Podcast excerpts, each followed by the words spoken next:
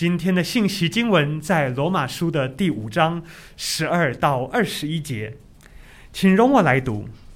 这就是如罪是从一人入了世界，死又是从罪来的，于是死就临到众人，因为众人都犯了罪。没有律法之先，罪已经在世上，但没有律法，罪也不算罪。然而亚当到摩西，死就做了王，连那些不与亚当犯一样罪过的，也在他的权下。亚当乃是那以后要来之人的预像，只是过犯不如恩赐，与那因耶稣基督一人的恩典的赏赐。岂不更加倍的临到众人吗？因一人犯罪就定罪，也不如恩赐。原来审判是由一人而定罪，恩赐乃是由许多过犯而称义。若因一人的过犯，死就因这一人做了王，何况那些受洪恩又蒙所赐之义的？岂不更要因耶稣基督一人在生命中作王吗？如此说来，因一次的过犯，众人都被定罪；照样因一次的异行，众人也就被称义得生命了。因一人的悖逆，众人成为罪人；照样因一人的顺从，众人也成为义了。律法本是外天的，叫过犯显多。只是罪在哪里显多，恩典就更显多了。就如罪作王叫人死，照样恩典也借着义作王，叫人因我们的主耶稣基督得永生。今天在我们中间证道的是谢荣生牧师，他的题目是“过犯不如恩赐”。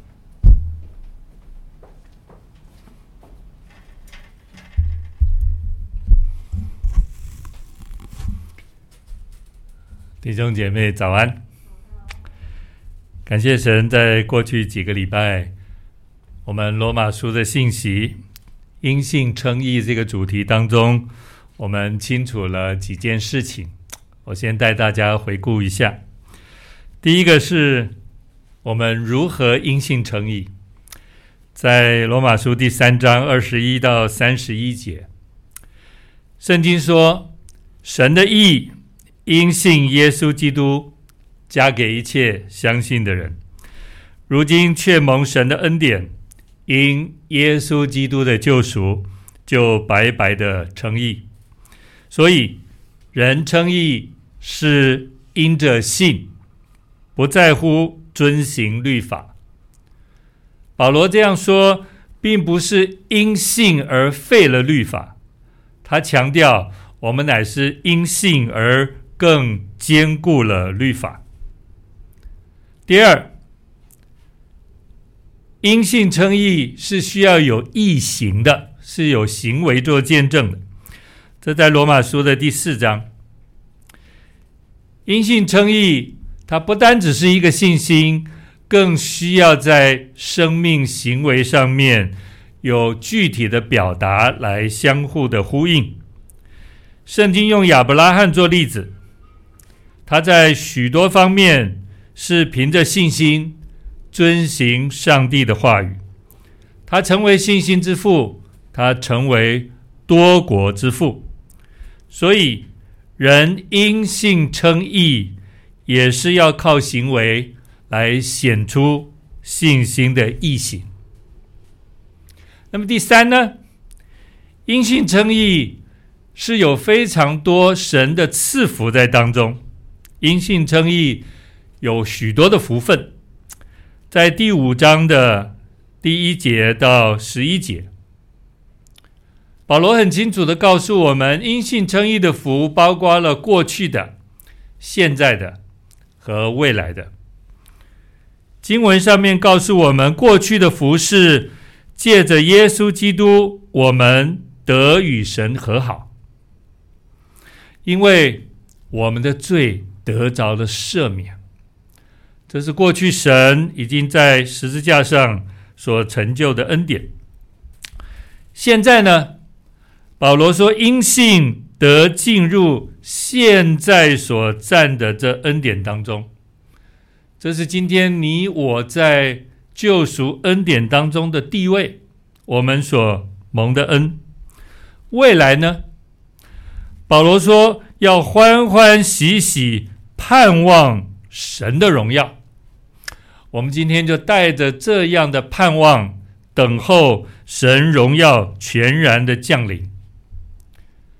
上帝的福分，总括来说，包括了我们与神和好，包括了神把永远的生命赏赐给我们，包括了今天我们可以以神为乐的活出一种喜悦的生命，包括了我们身体得赎的一个盼望，等基督的再来。当然。当基督再来的时候，那是末后上帝荣耀完全的彰显，神的荣耀彰显的日子。今天呢？今天我们要谈因信称义的根源。如果用一句话来说，在罗马书的第五章，刚刚运峰带领我们读十二到二十一节这段经文，一句话来说。就是过犯不如恩赐。罗马书说，世人都犯了罪，亏缺了上帝的荣耀。这个荣耀不是个人的辉煌腾达，不是属世的功名成就。这个荣耀指的是上帝的荣耀，是他全然的圣洁所发出的光辉。我们可以从耶稣基督在登山变相这件事情来理解。当耶稣在山上变相的时候，有光从他发射出来，他的本体就是荣耀，他的本体就是光。这个跟摩西在西乃山上反映神的荣光是有非常大的不同。这位荣耀的基督，他隐藏了自己的荣耀，来到这个世界，成为你我的挽回祭。耶稣凭着自己的血，也凭着人对他的认识和信心，能够显明神的义。耶稣这样做是为了使人能够知道他自己为义，也称信耶稣的人为义。所以保罗让我们看到神的义和人的罪是完全相对的。只是我们想一想周遭的环境，今天有多少人还接受罪这个真理呢？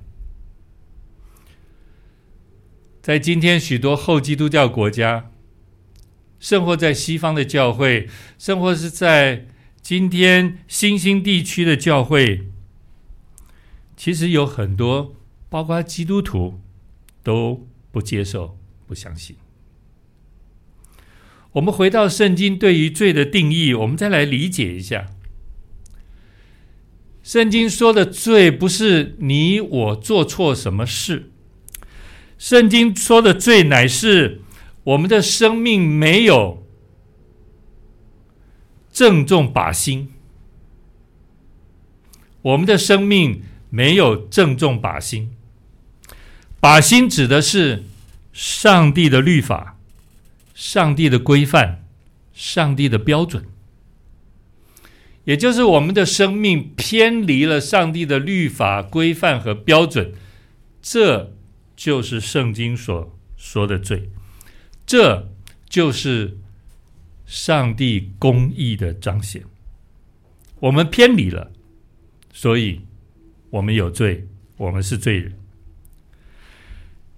在西敏斯特大要理问答的第二十四个问题：什么是罪呢？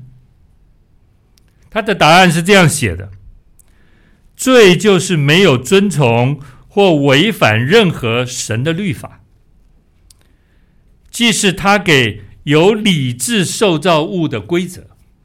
这是上帝给我们的一个规范，而我们没有遵从，违反了。如果按这个标准，我们哪一个人能说我们没有罪呢？过去几天，我参加了一个内地会线上的宣教年会。华神戴基宗院长他分享，在后现代的主义生活，教会和基督徒面对着一个非常大的挑战。这个挑战是真理被相对化，个人的道德个人化了。信仰也私人化，生活越来越世俗化，救恩看重的越来越功德化，宗教已经变消费化，教会的现况也越来越边缘化。从这些现象，你们。发现教会慢慢的不再谈罪，教会里面谈的是爱，谈的是接纳，谈的是包容，谈的是安慰。基督教渐渐失去了基督。各位，你说有这么严重吗？二零零八年，美国出版了一本书。这本书的书名是《没有基督的基督教》。这本书，校园厨房二零一五年已经把它翻译成中文出版了。没有基督的基督教，教会怎么会没有基督呢？那没有基督还怎么成为教会呢？可是就这却是现在教会的问题，因为教会已经选择性的在传讲福音的内容和信息，教会不讲全备的福音，教会尽量避免去谈罪这件事情，教会要多谈爱。而教会谈的爱，已经不是耶稣基督在你我还是罪人的时候，他就为我们死在十字架上这样的爱。这很可能是西方教会现今非常大的问题。但我们的教会会不会不知不觉也往这个方向去改变呢？我求神怜悯他的教会。弃绝另类福音，弃绝别的福音，让教会直到见主面的日子，仍然持守耶稣基督，并他钉十字架。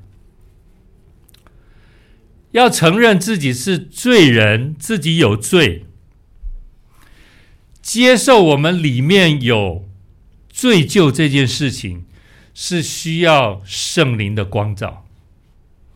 固然，圣经显明在我们的面前，把我们罪的属灵的状况给陈明出来。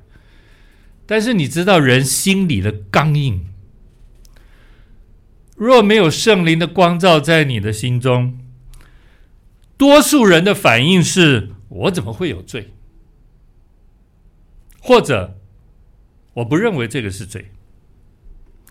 从心理学的角度也强调，罪疚感是不好的，所以你不要有罪疚感。其实我们都忽略了，不是因为我们犯罪被称为罪人，而是从起初我们就是罪人，因此我们根本无法避免犯罪。感谢神，上帝怜悯我们，让我们认识神的公义和荣耀。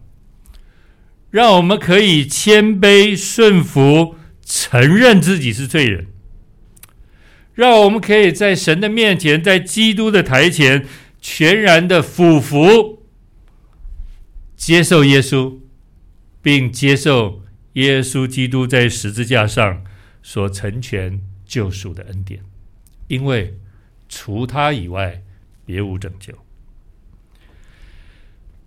罗马书第五章今天读的经文，直接的告诉我们，罪是由亚当来的，恩典是从耶稣基督来的。在这段经文里面，保罗把亚当犯罪为人类带来的影响，和基督的救赎为信的人所带来的恩典，做了非常清楚的对比的阐述。这段经文的重点，各位，你不要把它放在亚当的身上。这段经文的重点，其实要让我们看到，在你似乎感受非常绝望的时候，耶稣基督的救恩，他有非常美的超越，有非常美的改变，它有非常重要的那个真理的角度。我们先看亚当，罪是从亚当一人入了世界，因为亚当一人的悖逆，众人都成为罪人，而死又是从罪来的，于是死亡就临到了众人。保罗很清楚的说，亚当的罪早在律法之前就已经发生了。不是因为有了律法才有了罪，而是在律法之前，亚当的罪就已经产生了。所以从亚当到摩西颁布上帝的律法这段时间，最早就做了王，辖制了每一个人。上帝透过摩西颁布律法。虽然我们知道这是为了让以色列百姓活出一个不一样的属神生命群体的生活生活，但是其实重点是要让以色列百姓知道自己原来活在罪中，需要上帝的拯救。律法只是把人的罪更多的给显明出来。我们都因亚当被定罪，我们都死了。罪做了我们的王，死也做了我们的王。在圣经里面，死有两层的意义。第一个是确实我们肉体的死亡，灵魂的离开，这是一个死。另外一个死的意义就是我们的生命永远与神隔绝。这个要比我们肉体的死亡那个悲惨度、严重性，不知如何形容。亚当的罪，透过奥古斯丁，让我们了解这个罪是原罪。原罪透过人自然繁衍的方式传给他的后代，因此亚当的后裔从怀孕到出生，我们都在罪里，无一幸免。从怀孕到出生，都落在罪里。无一幸免。这样的一种堕落，普世性的堕落，使我们失去了与神亲密的关系，甚或还带着上帝的愤怒和神对人对罪的咒诅。这是圣经告诉我们，因亚当一人的过犯，带给全人类的惩罚。如果我们只把焦点放在这，其实我们对于生命、生活是非常绝望的。但是我们要继续看这段圣经里面告诉我们的第二个人，第二个人，末后的亚当基督为我们所带来的恩赐，他改变了一切。亚当和基督都是全人类的代表，但是亚当代表的是悖逆的。而耶稣基督代表的是顺服的，基督一人的恩赐要加倍的临到众人，基督一人的义行和顺服，众人也在神面前得以被称为义，上帝把他永远的生命赏赐给愿意接受耶稣基督的人。耶稣基督的作为取代了罪和死。耶稣要在你我的生命当中作王。所以保罗说，律法只是叫过犯显多，因为罪在哪里显多，恩典就显得更多了。亚当是旧人的代表，但耶稣基督是全新人类的代表。他在十字架上的顺服，他从死里复活的大能，可以使人称义，得着永远的生命。但是，这样的恩典是赏赐给那愿意谦卑顺服。领受他生命的人，很遗憾的，有一些所谓的圣经的学者，甚或者是有一些基督徒，他们否认亚当这个人的真实存在性，不接受有亚当这个人真实的存在，这不是一个。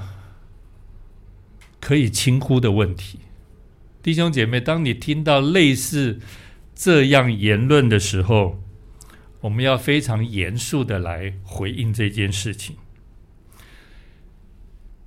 因为当我们不接受有亚当这个人具体存在的时候，其实我们是否定原罪的。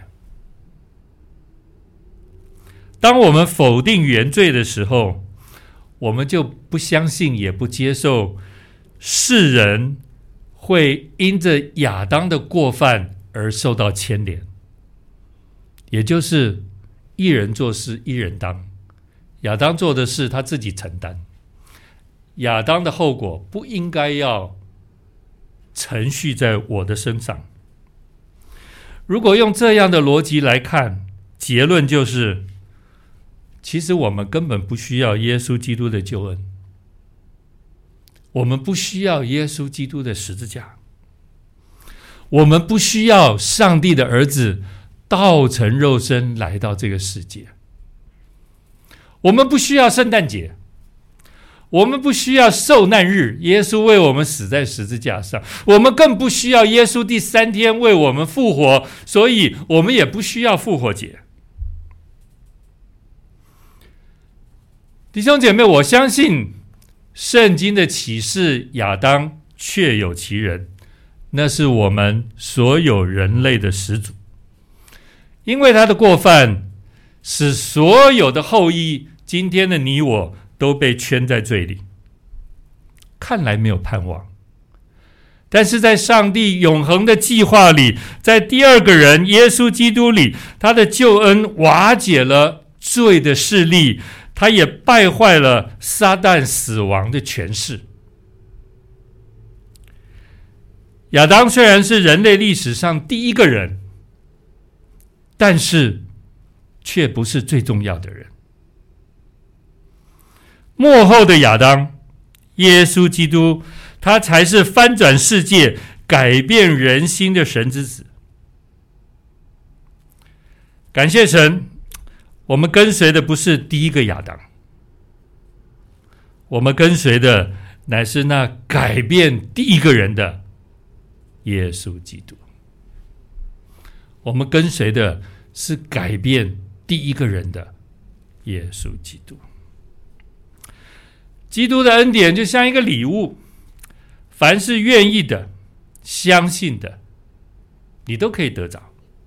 这是保罗所说。白白的恩典，是上帝免费要赏赐给你、赏赐给我的。因信称义美好的祝福，乃是耶稣基督要在你我的生命当中作王、居首位、掌王权。过犯肯定不如恩赐，过犯肯定不如恩赐。因为亚当带来的只是罪，只是死亡，只是审判；但是末后的亚当基督带来的是救赎，是更大的恩典，是更丰盛的慈爱。一九九三年有一部电影，我想可能要有一点年纪的人才看过这部电影。这部电影叫《辛德勒名单》。啊，很多同工都摇头，表示我们有一点年纪了。这部电影将近三十年前。他讲述一个德国商人辛德勒，原本想要借着战争来发财，但是在这个过程当中，却因为他要许多的工人，而反而保护了许多犹太人。他成为许多犹太人的救星。电影的细节我不都说，但是各位，你还记不记得，在这个电影里面？那个集中营的那个军官叫阿蒙，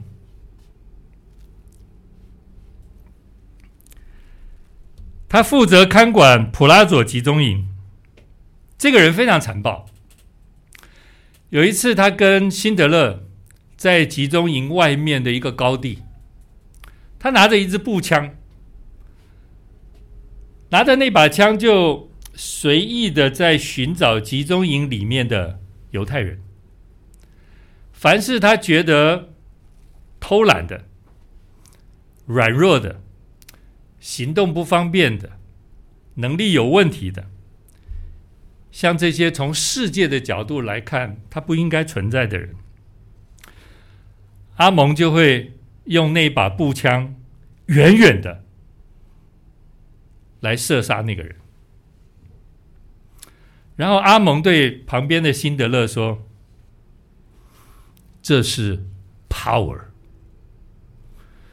也就是当一个人能够掌管别人生杀大权的时候，他说这是 power。但是辛德勒在旁边对阿蒙说：‘这不是 power。’”真正的 power 是饶恕，真正的 power 是赦免。夺取人的性命不是 power，罪跟死亡或许是一种诠释，但是它不是掌管宇宙万有的 power。耶稣基督的十字架。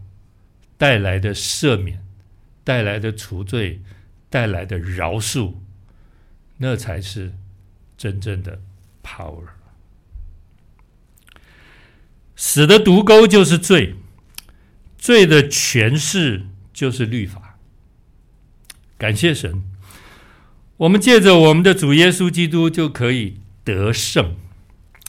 透过主耶稣基督的赦免，神把。胜利赏赐给我们，胜利不是我们当得的，而是因着基督的得胜，他把得胜赏赐给我们。过犯不是 power，真正的 power 是耶稣基督，并他钉十字架。我们一起祷告，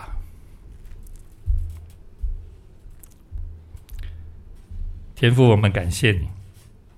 固然好像我们都活在罪的权势和辖制当中，固然世人也无法摆脱罪所带来的影响，但是我们要感谢神，因为你的恩典、你的慈爱。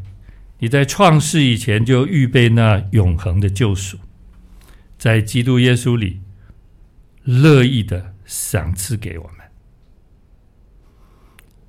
主啊，我们要说，基督的能力已经败坏这一切。